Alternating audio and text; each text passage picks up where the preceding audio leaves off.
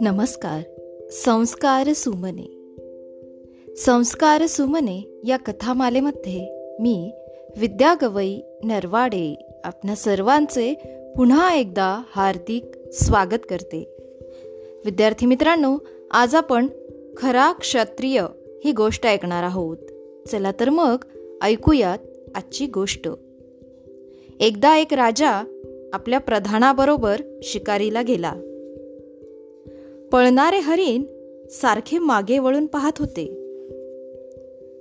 राजाने प्रधानाला विचारले हे हरिण असे सारखे मागे वळून का पाहत आहे?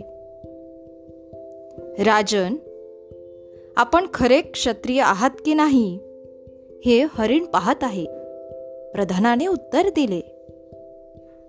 राजा म्हणाला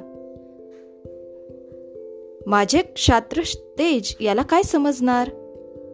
राजाने विचारणा केली. त्याला माहीत असावे. जो पळणाऱ्या शत्रूवर कधी हल्ला करत नाही तोच खरा क्षत्रिय. प्राण घेण्यापेक्षा प्राण वाचवणे हा क्षत्रियांचा धर्म असतो. प्रधानाच्या बोलण्यातील मर्म राजाच्या लक्षात आले. त्याने त्याच क्षणी गरीब निष्पाप प्राण्यांची शिकार करणे सोडून देण्याचा निश्चय केला. प्रधानासह तो आपल्या राजमहली परत निघाला. मूक प्राण्यांची हत्या हे क्रूरपणाचे व अन्यायाचे लक्षण आहे. विद्यार्थी मित्रांनो या ठिकाणी आपण थांबूया. उद्या पुन्हा भेटू एका नवीन गोष्टीसह. तोपर्यंत सुरक्षित रहा आणि काळजी घ्या. धन्यवाद.